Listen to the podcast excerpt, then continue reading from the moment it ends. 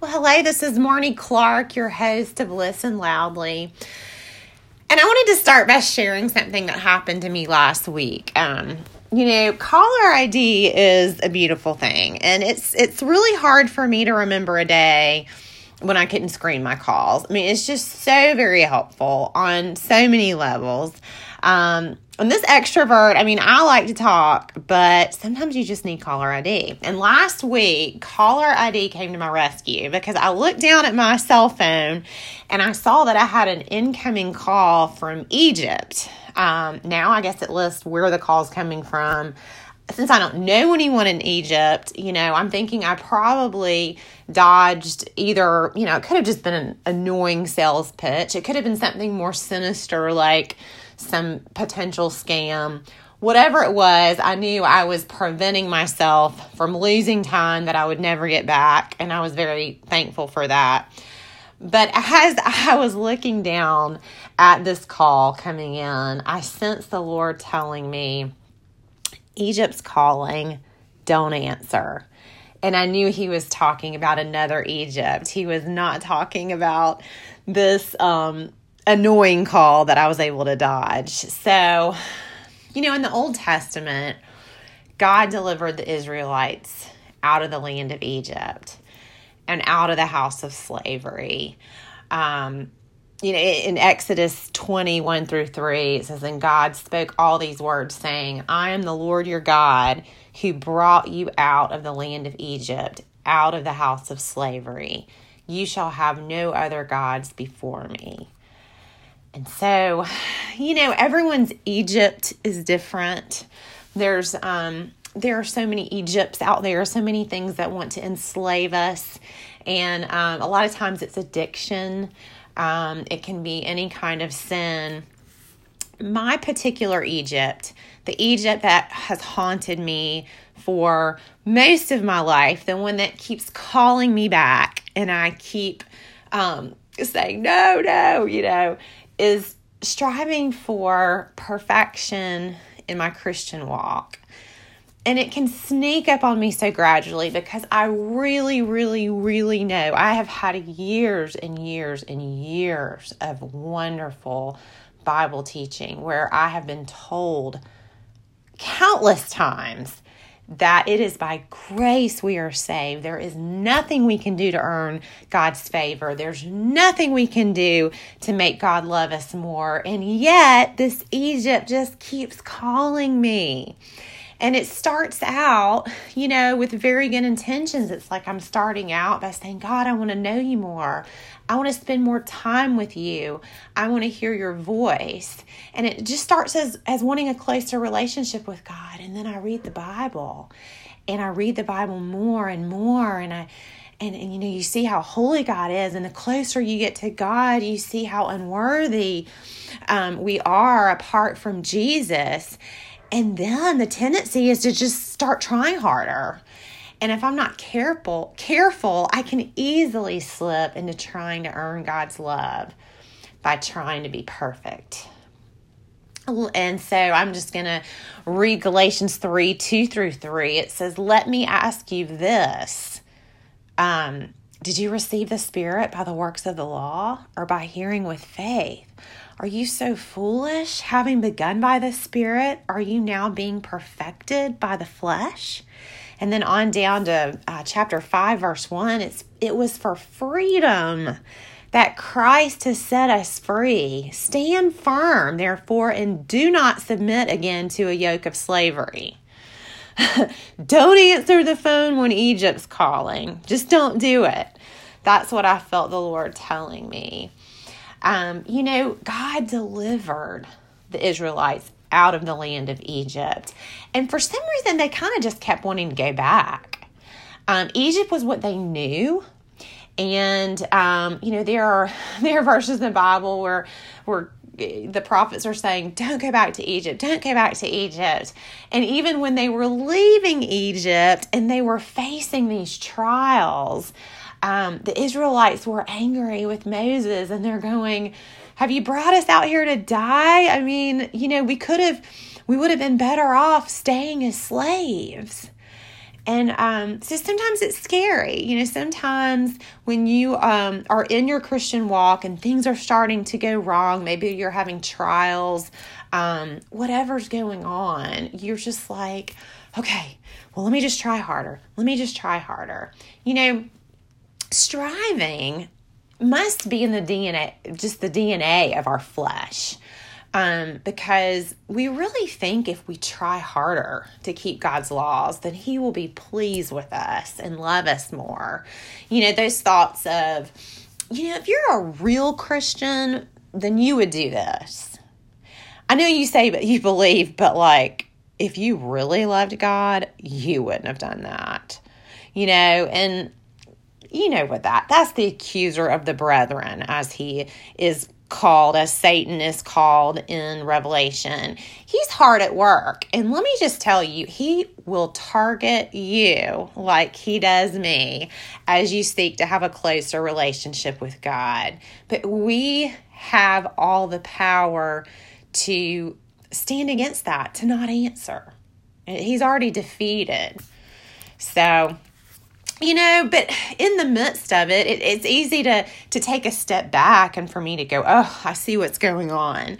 But you know in the in the busyness and the day to day to quiet these voices we might just try a little harder you know? And as we begin to experience what we think is a little success in our striving for holiness pride starts to creep in. So we might be like well you know, now that I've quit doing this and I've started doing this and I have this ministry and that ministry, you know, well, then we're being prideful.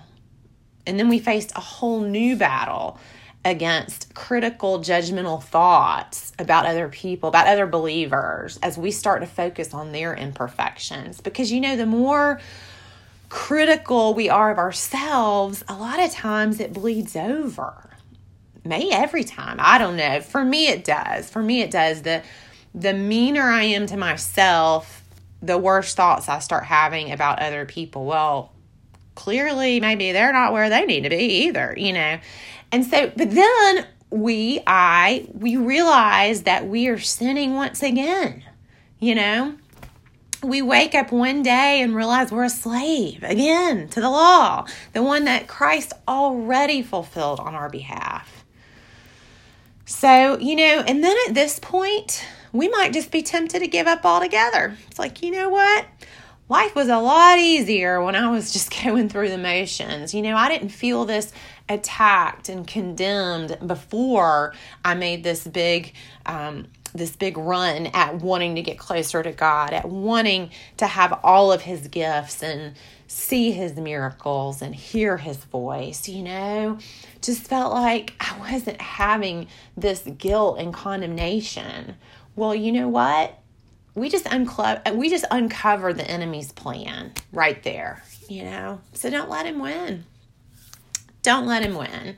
Um, so if you look at um, the Romans 7 verse 6 and then the first part um, of 8 1 through 4 and then Romans 8 then Romans 8 6 um, it says this it says but now we are released from the law, having died to that which held us captive, so that we may serve in the new way of the Spirit, not in the old way of the written code. And then you go on to verse 8 there is therefore now no condemnation for those who are in Christ Jesus. For the law of the Spirit of life has set you free in Christ Jesus from the law of sin and death. For God has done what the law weakened by the flesh could not do by sending his own Son in the likeness of sinful flesh. And for sin, he condemned sin in the flesh in order that the righteous requirement of the law might be fulfilled in us who walk not according to the flesh, but according to the Spirit. For to set the mind on the flesh is death, but to set the mind on the Spirit is life and peace. And those verses are just so beautiful because they say what I've been trying to say this entire podcast is basically we can't do it. Like, we're never going to do it because then when we start doing it, then we become prideful, which is sin. And it is just you know, I, I let when Jesus said, He said, I did not come to abolish the law. It's not that God's laws are bad, they're wonderful. I mean, the psalmist says they're like honey from the honeycomb. They're so sweet, they're sweeter than that. Um, but we can't do it. I mean, we really can't. We can't do it on our own. Um, so Jesus came and fulfilled the law. And then we get that great exchange. We get to say, "Hey, here's my sin. You take that. You you died for all of that on the cross, and then I get your righteousness that I get to wear as a robe around me, so that when God the Father looks at me, he sees Jesus and Jesus's righteousness because I couldn't do it on my own." And so you know, our flesh if we live in our flesh, our flesh wants to be justified in everything we do. Our flesh wants to be right. Our flesh wants to be better than our neighbor. Um, and I, you know, ironically though, we're more likely to keep God's commandments when we rest and walk in His Spirit. You know, we don't want to really, you know, we think we want to be justified. We we make excuses and we go, well, technically, I was right in that situation. Well, the Bible says if we you know, if we are trying to justify ourselves by the law, we're required to keep the entire law. So let me just tell you, I haven't kept the entire law. I won't be able to keep the entire law. So when I start trying to justify myself in any way, I, am like, it's just, it is, it is not helpful we're more likely to keep the commandments when we rest and walk in His Spirit. And this is so counterintuitive to our logical minds and to the way that the world tells us what to do. You know, it's like, don't we get better by trying harder? No, we really don't. We become holier as we give up and we surrender to the work of the Holy Spirit in our lives you know, this is just, it's a really, it, we can sit back and I, as I just did, and theologically tell you why, why this is true, why we can't keep the whole law, why Christ had to come and die for us, why we can rest. But the truth is, it's only through the power of His Holy Spirit that we are able to fully experience this peace. That's why in Romans 8 6 that I read earlier, um, it says to set your mind on the Spirit is life and peace. And so when we are spending that time with God, but we're spending that time with Him from a place of acceptance, knowing that we're fully accepted you know, I actually heard a talk today um, by Lou, Louis Giglio, and he talked about that we either live our life from a place of so that or a place of because. So we either live our life from a place of I'm going to do this so that I'm accepted. I'm going to do this so that God loves me. I'm going to read my Bible so that I'm a better Christian. Or we can live from a place of because I am I am accepted because Christ died for me. Because Christ died for me, I'm accepted. Because I'm accepted, I don't have to compete. I don't have to compare. Because I'm accepted, I have peace. Because Christ died for me, I want to know him. I want to read my Bible. So it's that striving versus rest. You know? And so when we can when we can experience God from a place of because you know from a place of victory from a place of rest, it really is life life changing. You know, and the truth of the matter is if you are a Christian, if you are a believer, then the devil knows he has lost the war for your soul. But you know, he doesn't want you to take other people with you. And his only power is to lie to you. So when Satan is trying to lie to you, just don't answer your phone. You know? we don't have to listen to him. We don't have to listen to him. John 10 10 says, The thief comes only to steal and kill and destroy. I came that they may have life and have it abundantly. And I just thank God that we can live our life from a place of abundance because of that incredible great transfer that Jesus gave us when he died so that we could have his righteousness. So, as we let all of that sink in, let's pray together and ask that God will let it sink deep into our hearts and not just be in our heads.